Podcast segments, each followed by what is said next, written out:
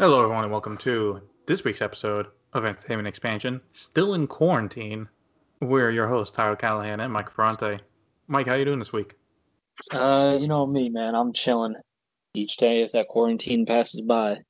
Still yeah, I, I've kind of lost count of the days myself. Uh, I think it's a Thursday. I think it's May. Yeah, it's definitely May.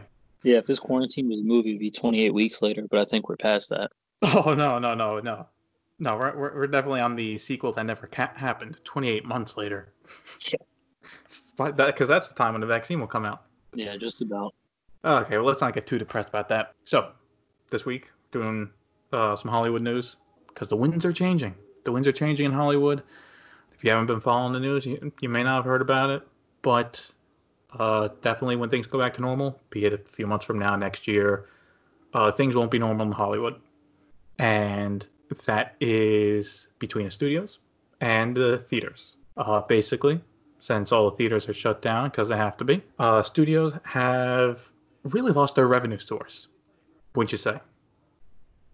You know? Yeah, I'm gonna have to agree with that, considering you know no new movies have been out in theaters. Since Um, March. A lot of movies have either been pushed back or some of the smaller ones been pushed to instant digital renting. Mm-hmm. Uh, yeah, well, you just brought up there the instant digital uh, video on demand, or as Universal wants to coin the term PVOD, premium video on demand. Uh, the only thing premium about that is the amount of costs. But that is the issue that Hollywood is facing: is what do you do with video on demand? Basically, I. I for my other podcast, I didn't expect to be saying this, but I did not expect Trolls World Tour to start a war between studios and theaters. But that's where we are in 2020. Trolls with Kind of Justin Timberlake. for 2020. Yeah, you know, 2020 coronavirus, murder hornets, trolls. To where, to where we're at. Uh, so catch you up. So to catch everyone up to speed, quick before we give our thoughts. Trolls was set for a wide, wide theatrical release in mid-April as normal. It's been set there for months. Theaters get shut down in mid-March. Uh, Disney, Warner Brothers, live studios push everything back. Fine. Universal decides no. We already spent too much marketing money on it. Money on it. We got toys. We're releasing it. Twenty dollar rental for forty eight hours. iTunes, Google Play, Vudu, whatever, on the same day. There's multiple issues with this. Issue number one: theater owners did not know until 20 minutes before we all knew. Uh, the reason this is important is because other studios talk to the theater owners, be like, "Hey, you know, we got your back. We're saving our big movies for you. This kind of sucks. We get it." Universal's like, "Hey, uh, we're just dropping this movie on video on demand. Um, yep, bye." So they're pretty pissed. And along with that, I actually saw an article last week. Stars were not told about it until we knew about it. So Justin Timberlake and Anna Kendrick were not informed about this decision either. Makes sense. Um, and I'll bring up that issue in a little bit because that's going to go into contracts for actors and directors. But anyway, um, theater owners were pissed and they said that we have to reconsider our relationship with Universal. And that was back in early April. Mid April comes out, Trolls is released, and everything seems fine and all that. Then a couple weeks later, Wall Street Journal does a report saying Universal's done really good with the movie, almost $100 million in revenue. So Universal CEO decides to come out and be like, "Yeah, we're actually doing really good with Trolls. We're proud of it." And uh, yeah, I think in the future when things open back up, we're still going to release movies on PVOD. And that was about it. That's what sent AMC, uh, the theater owner union association, sent out a strongly worded letter denouncing what he said. But AMC is like, "Fuck it, all Universal movies, you're gone, you're banned. We're not playing you anymore." In response to that, they said we're going to take it on a movie by movie basis, but they were still not clear on what this means. For example, Fast 9 next year. Can I watch that for $20 at my home, or do I have to go into theaters? Like, they never cleared that up. Um, the following days, Regal and Cinemark, the other big theaters, they said they would just not air any movie that respected the theatrical window. So, so I'm not ranting for five, ten minutes. Mike, at least with the uh, what Universal has done um, with their movie, because other studios have done different tactics. How do you think Universal's handling this? Um, pretty piss poor, to be honest with you. I would agree.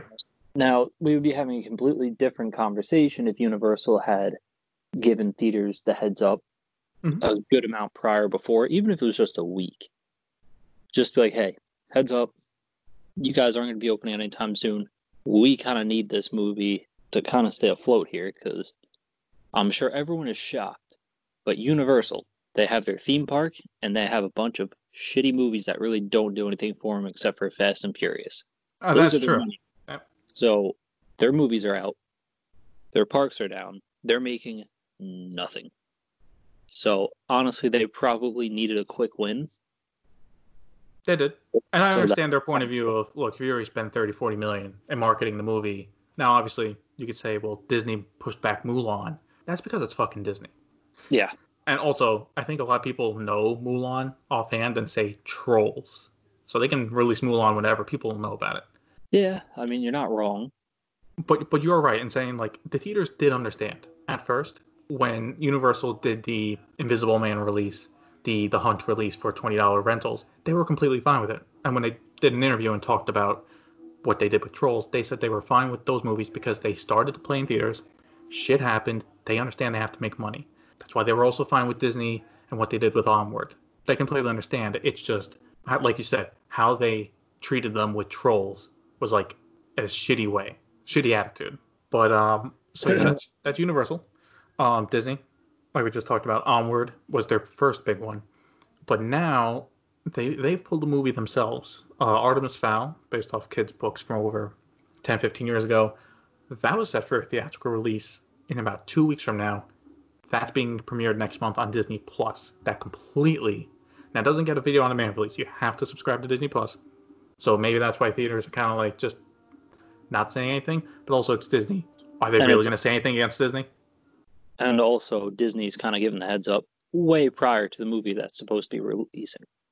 Yeah, that's true. Um, and for Warner Brothers, for the most part, um, the big thing they've done is Scooby Doo.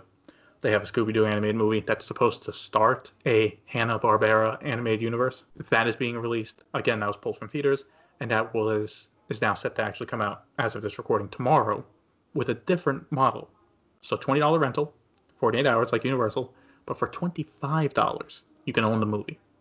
And I think personally that is a better model for Trolls like me personally, I'm bored. I want to watch movies. I'm not paying twenty dollars for for Trolls. I'm not. Yeah.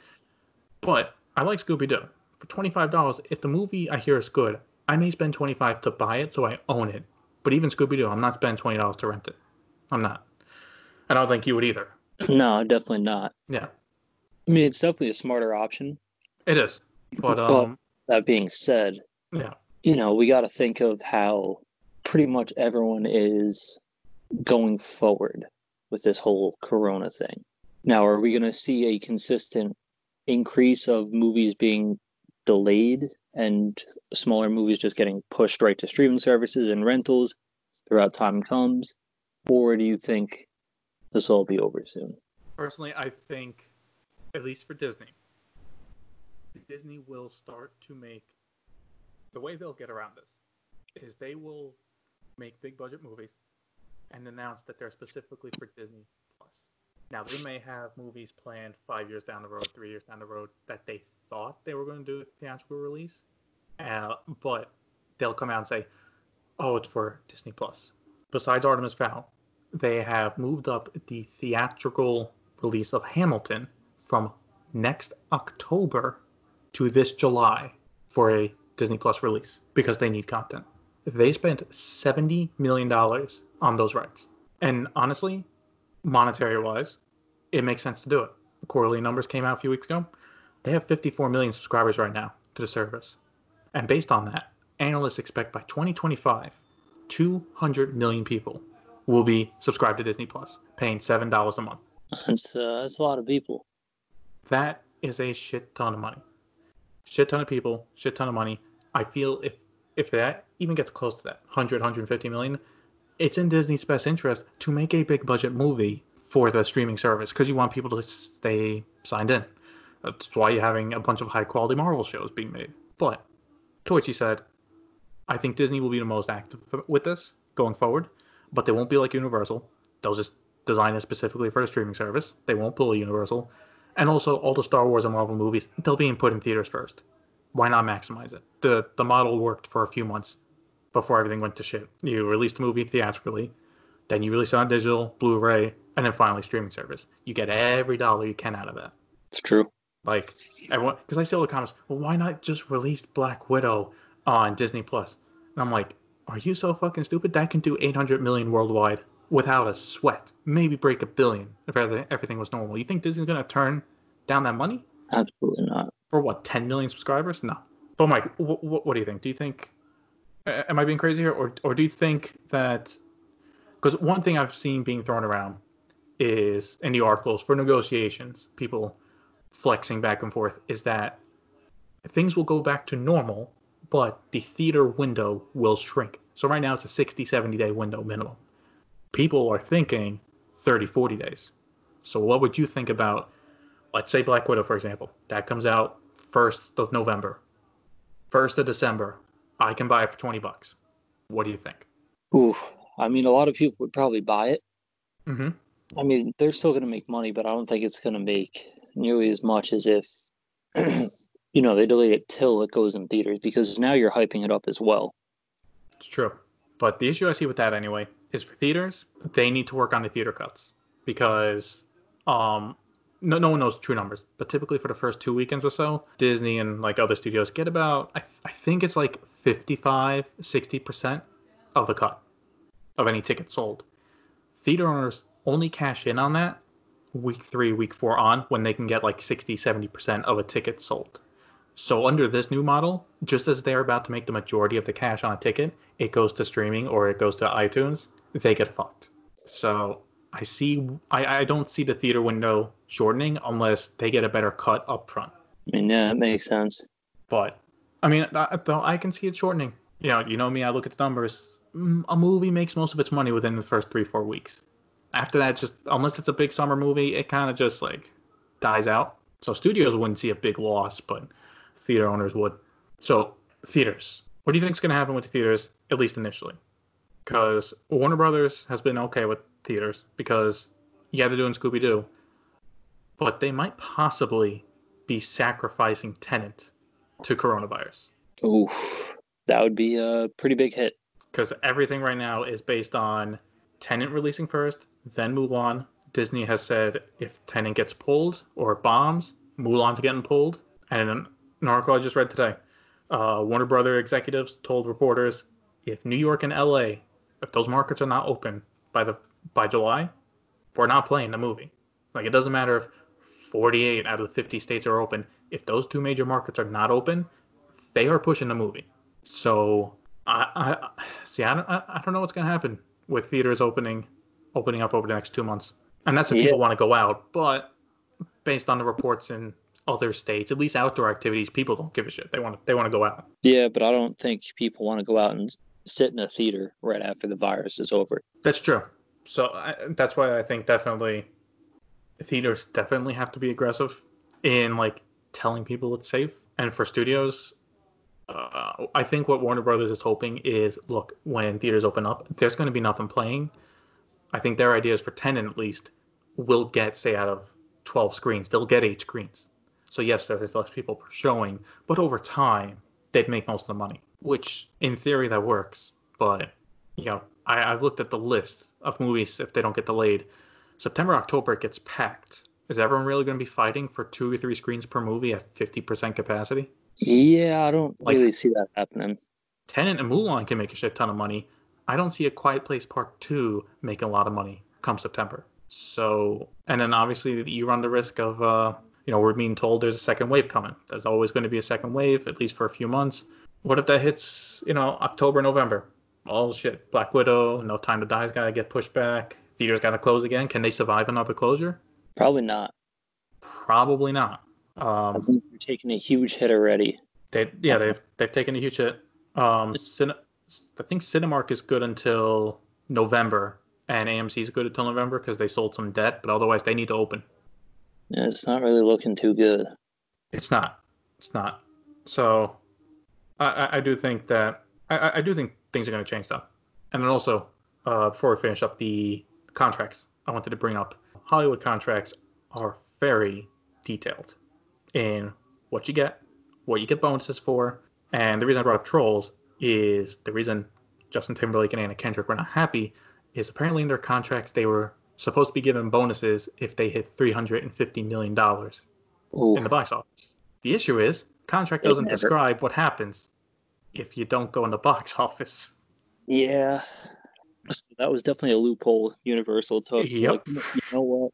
We're really hurting for money, so uh, let's just make it so they can't even possibly get their bonuses. Yeah, so I, I think going forward, agents have a lot of work to do because now they have to work out a contract that not only satisfies everyone on the box office side, but on the video on demand side.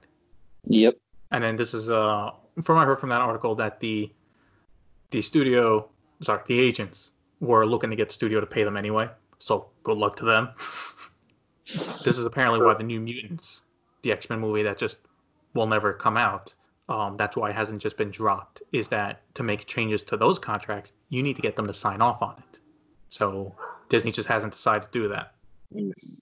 So, so Mark, what do you think about the contracts? Do you think that do you think directors and actors would be more willing to these conditions? Obviously, we know Christopher Nolan loves the theaters, Quentin Tarantino loves the theaters, but do you think student d- directors would be like, you know, if you pay me more up front, I'll be okay if you decide to push the movie to video on demand?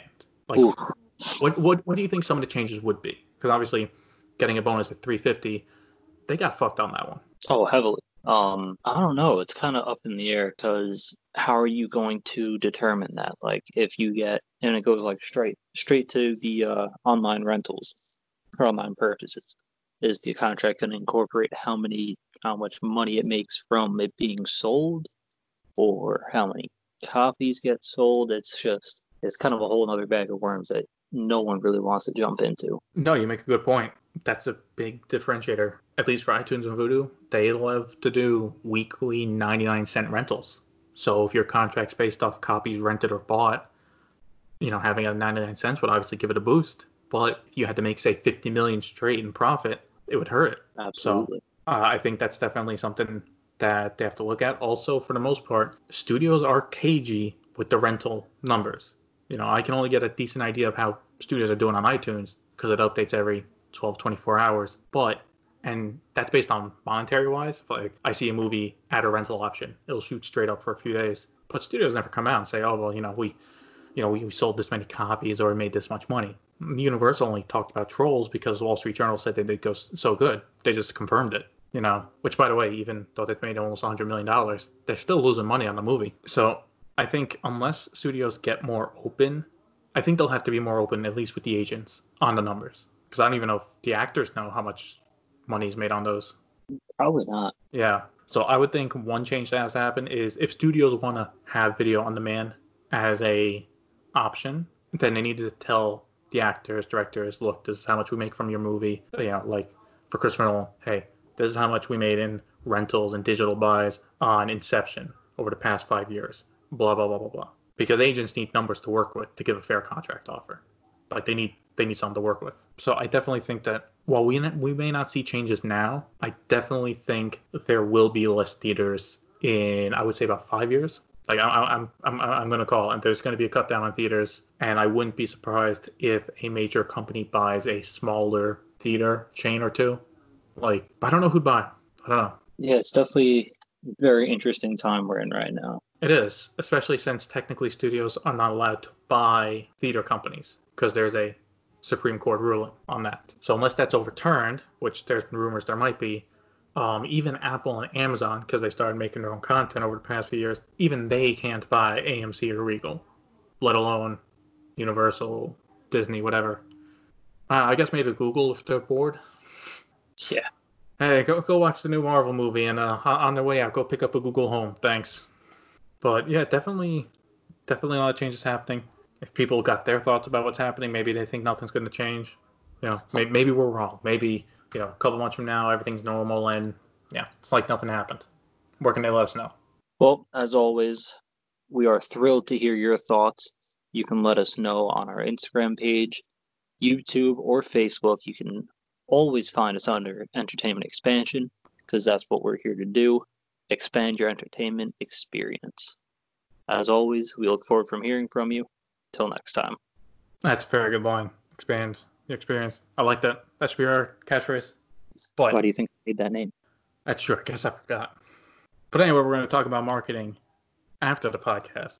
As always, thank you for listening, and we will see you next week.